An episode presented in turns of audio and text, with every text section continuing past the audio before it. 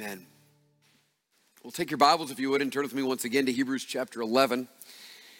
To Hebrews chapter 11.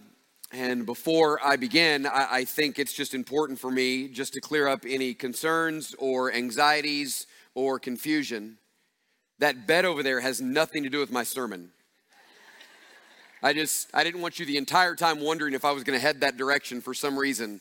So it's not an illustration. I won't preach from it. It's just, it's there for this afternoon, all right, for our Christmas things. But uh, I just had a number of people ask me if that had something to do with my sermon, so I just wanted to clear it up before you're distracted the rest of the day. This picture is our Christmas card from 2013. Uh, Andrea had just finished um, 600 hours of chemo infusion. Uh, she had had stage four cancer, and we were waiting uh, for that next scan. You're always waiting for that next scan. And our hope was that after all of the chemo, that the next scan would be clear, that all of the cancer in both of the places that it was found would be gone, and uh, we'd be done. And when we got the next scan, we found out that that wasn't the case, that um, in the midst of all of this dead tissue that chemo had killed, right in the middle of that was still a little glowing spot with more live cancer cells. And so they began to talk to us about what was going to happen, and uh, they suggested a surgery, a pretty significant surgery to remove all that dead tissue and then the live stuff that's in there, and then follow that up with 26 rounds of radiation just to make sure that it was, it was gone. That's really not what we'd wanted, of course, or what we had expected. We had really been praying and hoping that that, that would be the end of it, but it wasn't. And so I really didn't want Andrea to go through the surgery. She didn't either, but I just, this was heavy on me. I, as they talked about the surgery, I just thought this is not something we, we want to go through. And let me tell you what I really wanted. I really wanted. I really wanted one of those like big old fashioned miracles, you know, like the big ones, where everybody goes, wow, only God could have done this. And so I, I was thinking about wouldn't it be amazing if you know, they always do another scan right before the surgery. What if when they did that next one, like we're about to go into surgery and then it's gone? Like it was there, they got the picture, but then it's gone. And I really wanted to pray this, that was heavy on my heart, but I was hesitant because what if it didn't happen and I was embarrassed? And worse, what if God was embarrassed? Like, what if I looked like a fool because I had prayed this big prayer for a miracle and it didn't come through? And I was feeling this. Like, I really felt like I wanted to pray that. I wanted to believe God for that. And I wanted to ask others, but I just was really unsure what would happen if it didn't work out and how I would feel. And I finally decided, all right, I need to do this. I, re- I really feel like the Lord was leading me to pray for a miracle. And so we began to pray that way. And then I, I wrote it on this little blog that we were keeping. And uh, that was even more risky because now more people knew we were praying that and more potential for embarrassment or whatever else. And then uh, a news organization named the Christian Post somehow read this and put an article out. And uh, it went kind of viral. And then I had all kinds of pastors calling me from different states saying, Hey, we heard your story. We're praying. I'm like, I looked it up this week. It's still out there. The headline was like, Texas pastor needs a miracle for wife. And now it was out there, right? I had done it. And um, just really praying for something significant. And this is incredible. The most amazing thing happened. So it's time for the surgery. We go and get the scan. And you know what? Nothing changed. it was right there. It was the same thing. It was like the exact same picture as, as before.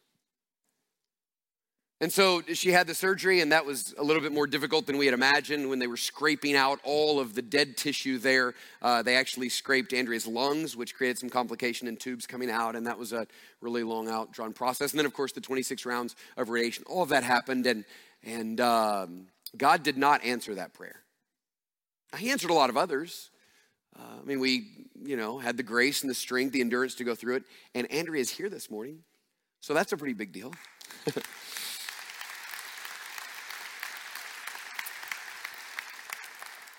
But it's, it's, it's, it's hard when you, when you pray a prayer like that and want God to do something, it just does leave you a little bit confused.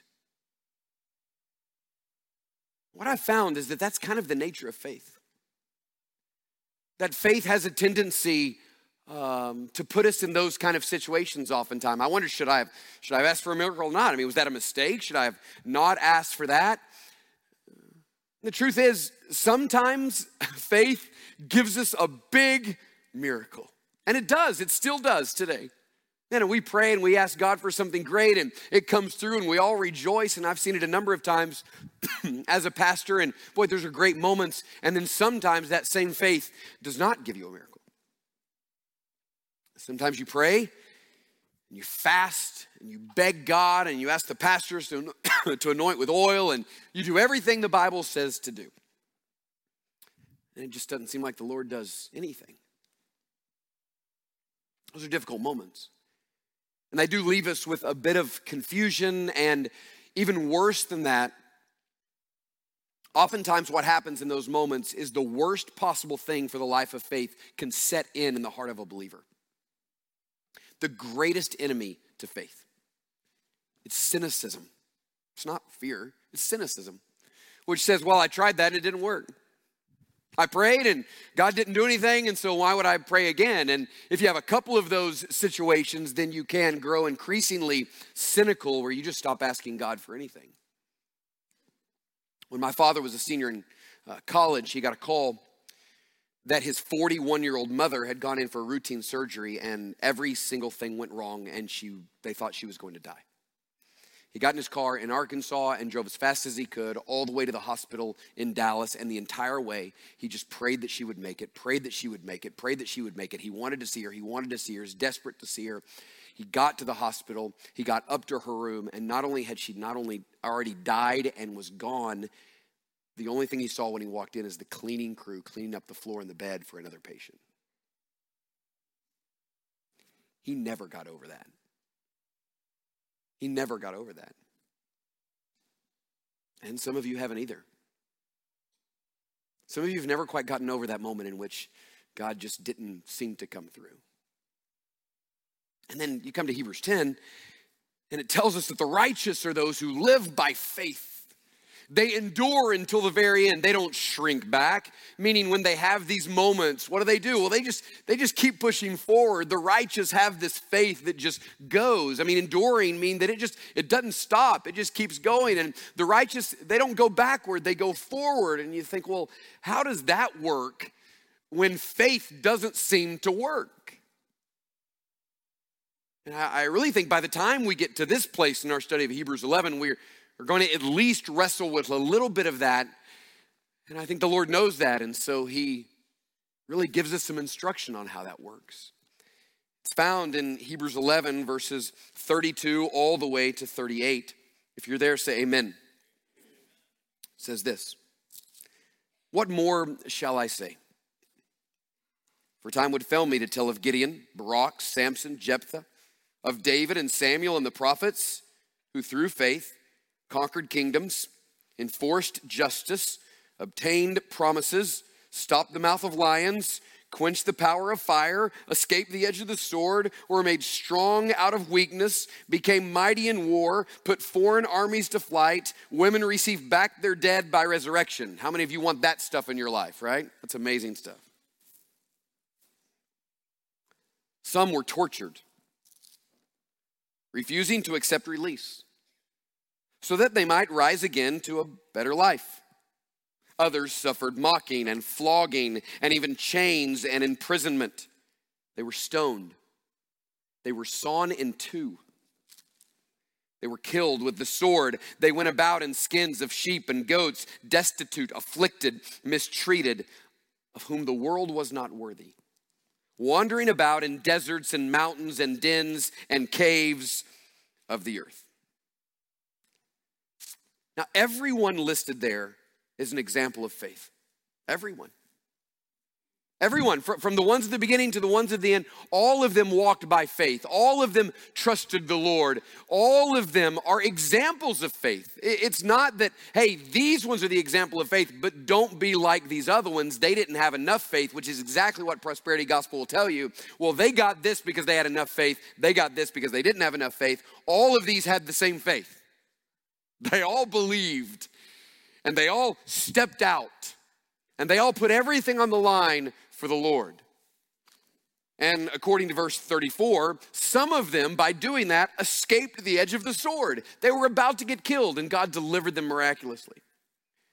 According to verse 37, some of them, with the same faith, serving the same God, were killed with the sword. and both of them examples of, of faith. So the question is how do you how do you, how do you navigate that? What do you do with that? Because that is a reality of our life. This is not just their story. If we're honest, this feels a little bit of our story as well. And I think we begin to understand this with two very key words in verse 33.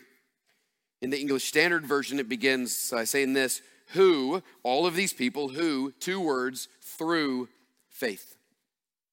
I, I think those are the most important words in this text. Those are the words that begin to give us some understanding on what it is that God is doing with faith and how we navigate these type of moments. Because it shows us with those words through faith that the way in which God has ordained his kingdom to work is that we receive access to what God has through the means of faith. Faith is the way in which what God has is appropriated to us. So this is why Ephesians 2:8 says, "By grace have you been saved." What are the next two words? Through faith. It is not of yourself, it is not a result of works. It's a gift of God so that no one can boast. What it means is this you're saved by the sheer grace of God. You can't earn it, you don't deserve it. It's all an act of grace but the means by which God brings his salvation power into your life is through faith. Faith is the way in which that comes to you.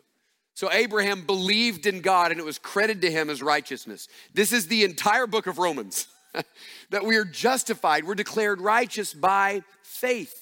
That as we trust in the Lord Jesus Christ and no longer trust in our own efforts, we trust what Jesus has done for us, well, then somehow that faith is applied to us as, as righteousness.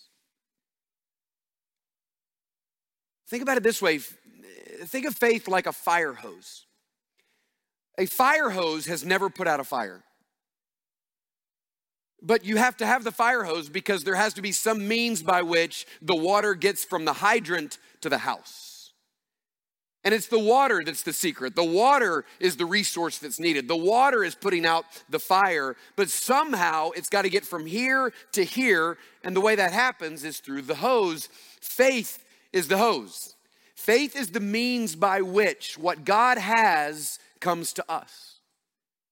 What that means is this faith is not the way you get everything you want, faith is the way you get everything God has. Because, in some way or another, in the life of faith in every believer, whether it's that thing which you wanted or that thing which God knew you needed, the way in which all of that comes into our life is by the means of faith.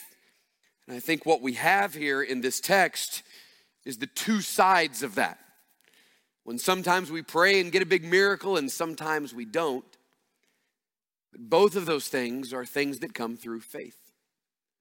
So, the first part of that, found in verses 32 through 35, is this write this down. It is through faith we experience great miracles. It is through faith that we experience great miracles.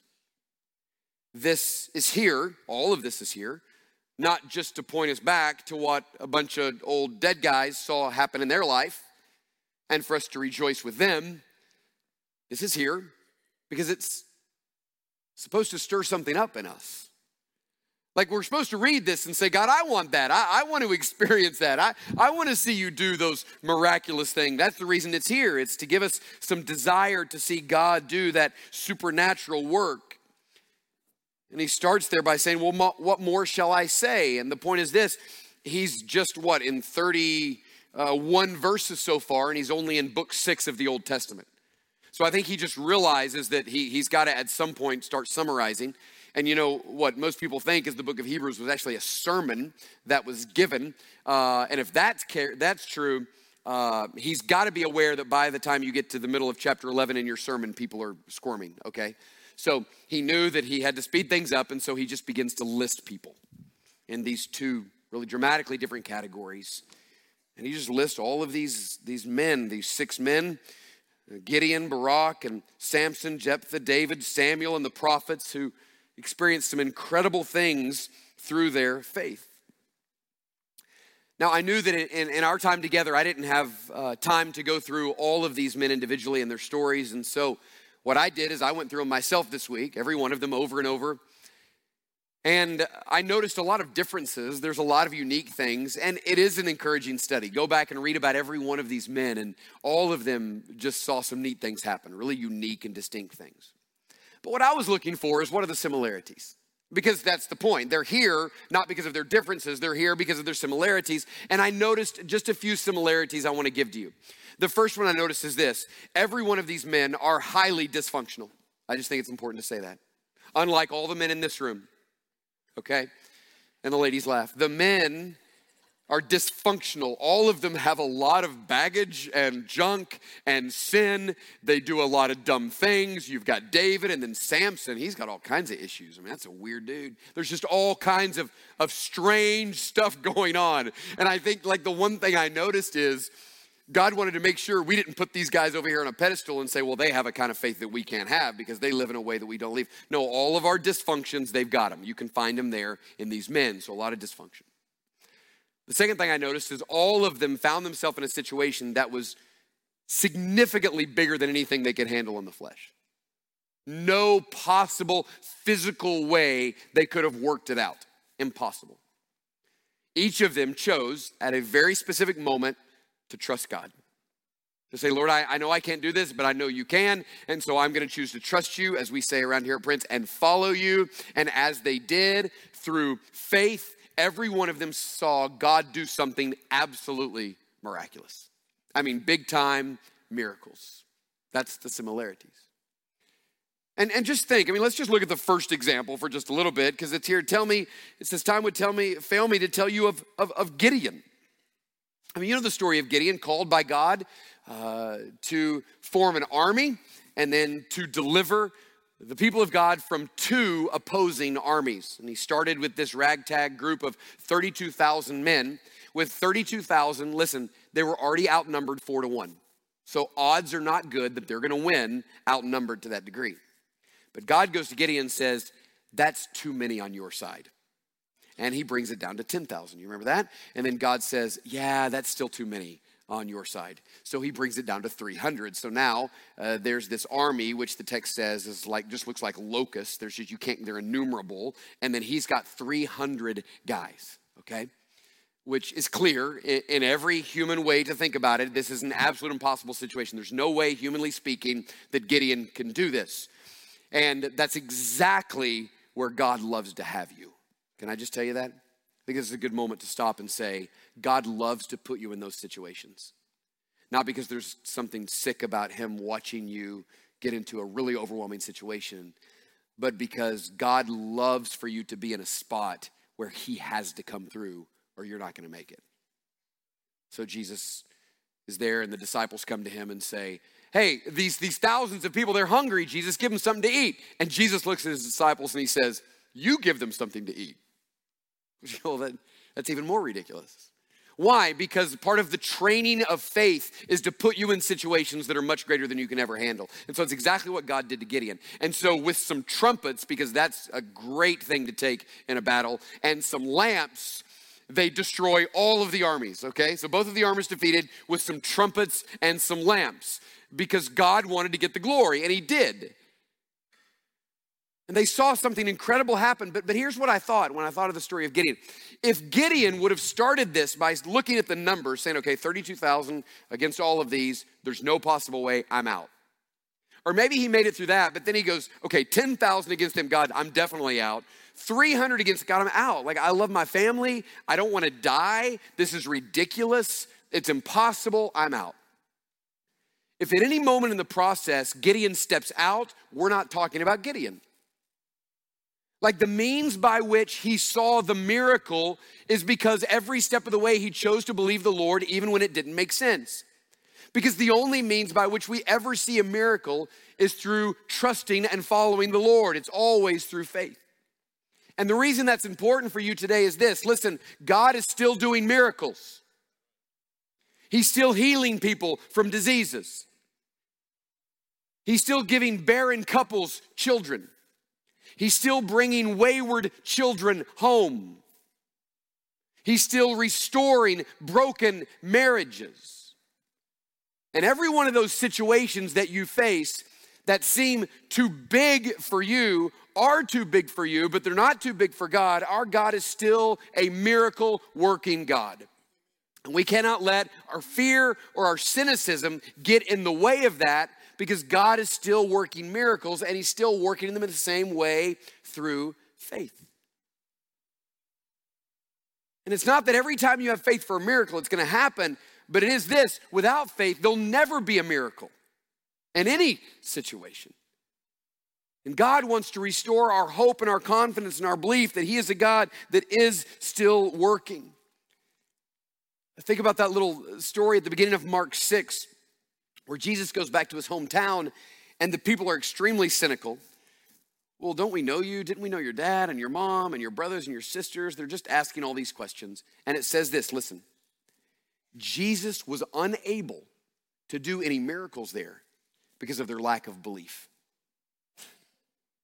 You say, well, is there anything Jesus is unable to do? Well, according to Mark 6, he's unable to do miracles where there is no faith.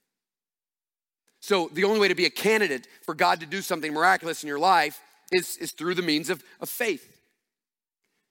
One of the ways in which God has been stirring this up in my own heart is uh, I told you about a month ago, I said, can we just start praying as a church? I just, part of my leadership philosophy is I just want to tell you everything because we're a family and we'll do all this together. And so I just said, I just, I know there's building things we need to do. Um, there's just a lot of stuff that needs to happen, not only because we have needs now, but in the next couple of years, we're seeing what's happening in our community. But I didn't know exactly what to do. And uh, when I think about all the needs we have and I put them all together on paper, I think the last quote we got was like $16 million, right? I mean, if it was a little less than that, I was just going to take care of it. But 16 is high. That's a lot. And, uh, but I got rebuked by Tim Luke and a few others last week, uh, basically saying this. How are we ever going to know if God wants to provide that if we don't step out and do something about it? So maybe he doesn't want to, but maybe he does, but we're never gonna know unless we choose to walk by faith. And that's risky and scary, mostly for the guy who's making the appeal and could get embarrassed. But what I'm saying is the only means by which we'd ever see it happen is if we stepped out and went for it. And here's the great thing about Jesus if it didn't all come in, we just know God's protecting us and telling us to do something different. Like you can't lose on this. But the only way you can lose is by choosing not to walk by faith. You can lose by stop asking, and by stopping to seek God to do something significant and real in your life, to deliver you from an addiction, to restore a marriage, to bring a friend back home, to reconcile a relationship, whatever it is, God wants to do miracles and He does them through faith. There is the rest of the chapter, which tells us on the other side of that, it is not only through faith we experience great miracles, get this down, it is through faith we endure great hardships. It is through faith we endure great hardships. I think verse 35 may have the starkest contrast in the entire Bible. You, you start with unimaginable victories Women receive back their dead by resurrection. So, in just classification of miracles, raising a dead kid to life is like number one, okay? Right? Like you can't fake that one. Nobody else, that, that, that's, so we know that's the biggest, right? Raising someone back from the dead, that's the top miracle, okay? And then it says this, and some were tortured. Like that's an unbelievable contrast. I, I don't, you know, I know the verses aren't inspired, like they were added later, but you would think that'd be a good place for a new sentence, like not in the middle of the same sentence, right? Some got their kids back from the dead, some were tortured. And then there's this list of unimaginable sufferings. I, I, there's a lot of things that happen in this text. We get a lot of clues about the kind of suffering it's pointing to, and uh, the Greek language has a tendency to do that. It'll use a word that'll point us back to something in the Old Testament. And I was talking to someone this week about some of the things that were really, I think, be alluded to here, and I was encouraged to not give them because they're so they're so brutal. But one I'm going to go ahead and give you.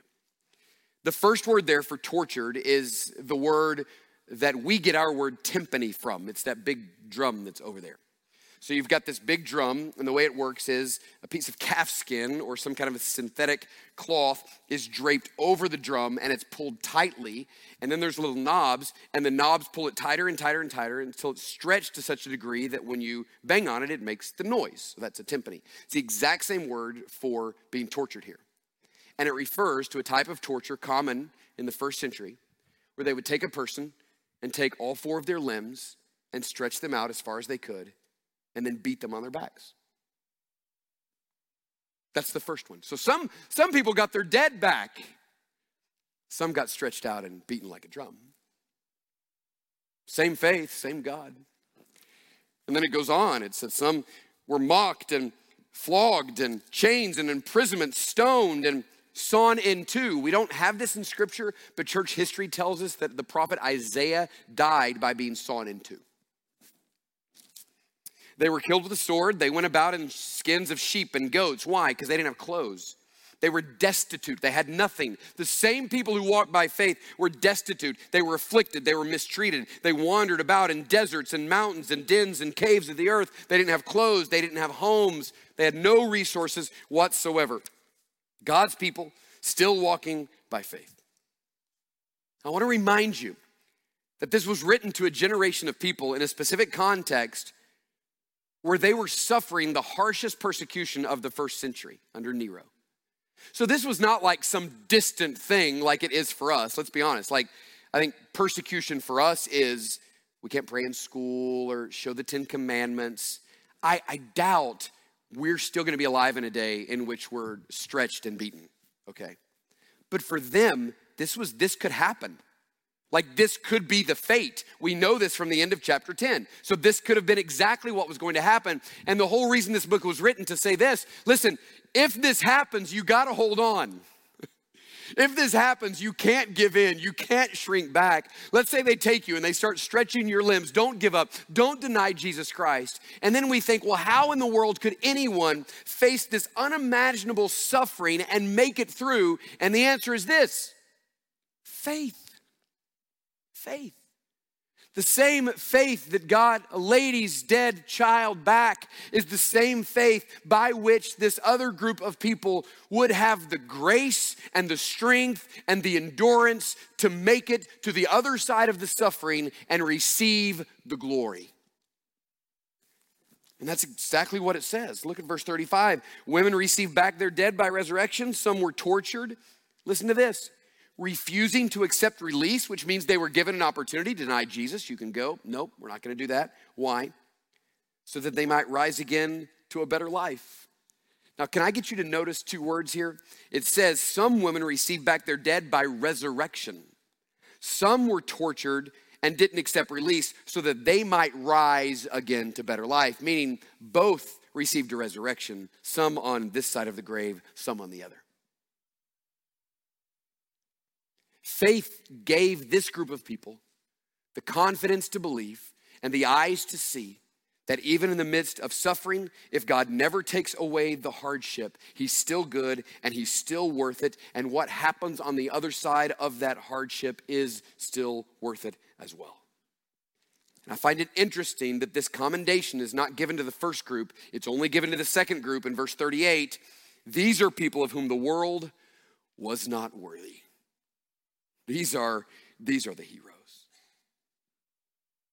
So there are times in which God gives us that big answer to prayer, and there are times in which He doesn't. Think about Paul in 2 Corinthians 12. Three times he prays that God would take away his thorn in the flesh, and he doesn't.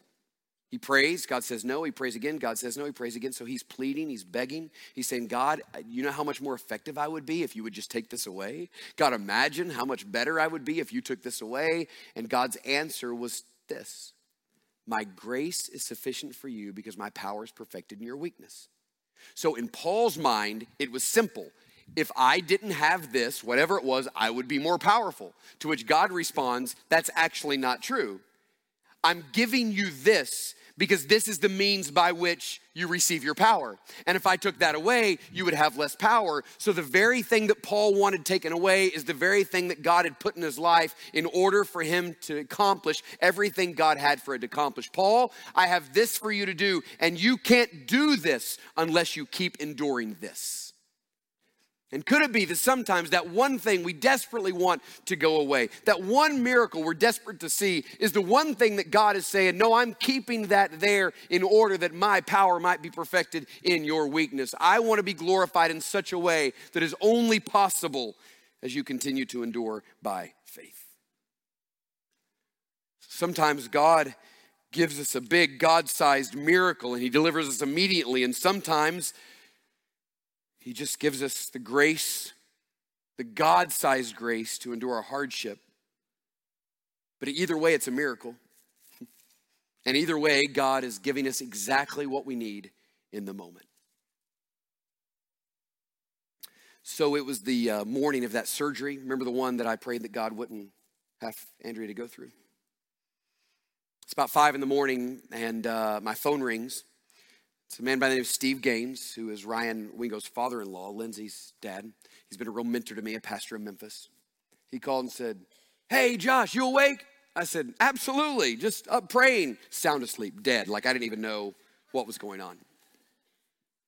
It's an hour earlier for him, so he was up at four praying. That's, I feel like an idiot. he says, Man, I'm up praying for Andrea. I know the surgery's going. Listen, I feel like the Lord just gave me a promise. He said this to me 20 times. He said, Man, the Lord gave me a verse this morning that Andrea is going to see her grandchildren's children. He always says that to me. He prays that all the time. I just believe it. I, got, I think God's going to deliver. And he said, Josh, how are you feeling? I said, honestly, I'm, I'm still kind of embarrassed. Like I prayed for this big miracle and I'm embarrassed. And uh, I wish, I said, I wish I wouldn't have prayed for that. It just it seems like such a weird deal. I don't know why God had me do that. And just felt kind of foolish. And I'll never forget what he said to me. As a matter of fact, I called him this week and I said, This is what I remember you saying. Is this what you said? He goes, I remember exactly the moment I called you, and I remember exactly what he said. He, he said this. He said, Josh, God is not embarrassed when you ask for something big. He's not ashamed of you. He wants you to ask for big things. He said, read through the Gospels. God is always saying to us, listen, pray for something big. Ask God to do something big Listen, I, am going to continue to ask for big things of God as best as I know how. I'm just going to continue to do that. But then I'm going to know that if God doesn't give me that, it's because He's got something better. And then He said this God always gives you exactly what you would have asked for if you knew what He knew. God always gives you exactly what you would have asked for if you knew what He knew. That God knows so much more than we know in a way that we cannot comprehend. And if we knew all that He was doing in our life and the lives of those around us, we would have asked for what it is that you already given because we would have known that that was better. And so, to all of that, here's my conclusion, okay? My conclusion is that when we choose to walk by faith, it's not enough just to trust the promises of God. You got to have them, but it's not enough. You must also trust the heart of God. You have to believe that He loves you in an unimaginable way, that He is absolutely committed eternally to your good, that He is for you, He is not against you, He's not mad at you, He's not angry with you with all of your dysfunction. He has made a commitment to love you perfectly and eternally forever and has, com- and has committed to walk through this life with you and accomplishing everything for your good and his glory. And the reason that's true is because of Jesus Christ. Because when you were united by faith with Jesus Christ, you were adopted into the family of God. He is treating you like a child, and there is nothing that could ever happen to separate you from His love. He is absolutely committed to your good. And the way in which we walk by faith in the miraculous moments and the moments in which we simply get the grace to endure is every step of the way we trust the good heart of God through Jesus Christ. You know that song we sing sometimes, uh, Graves to Gardens? You know, I was thinking about that, that sometimes God turns our graves into gardens in this life.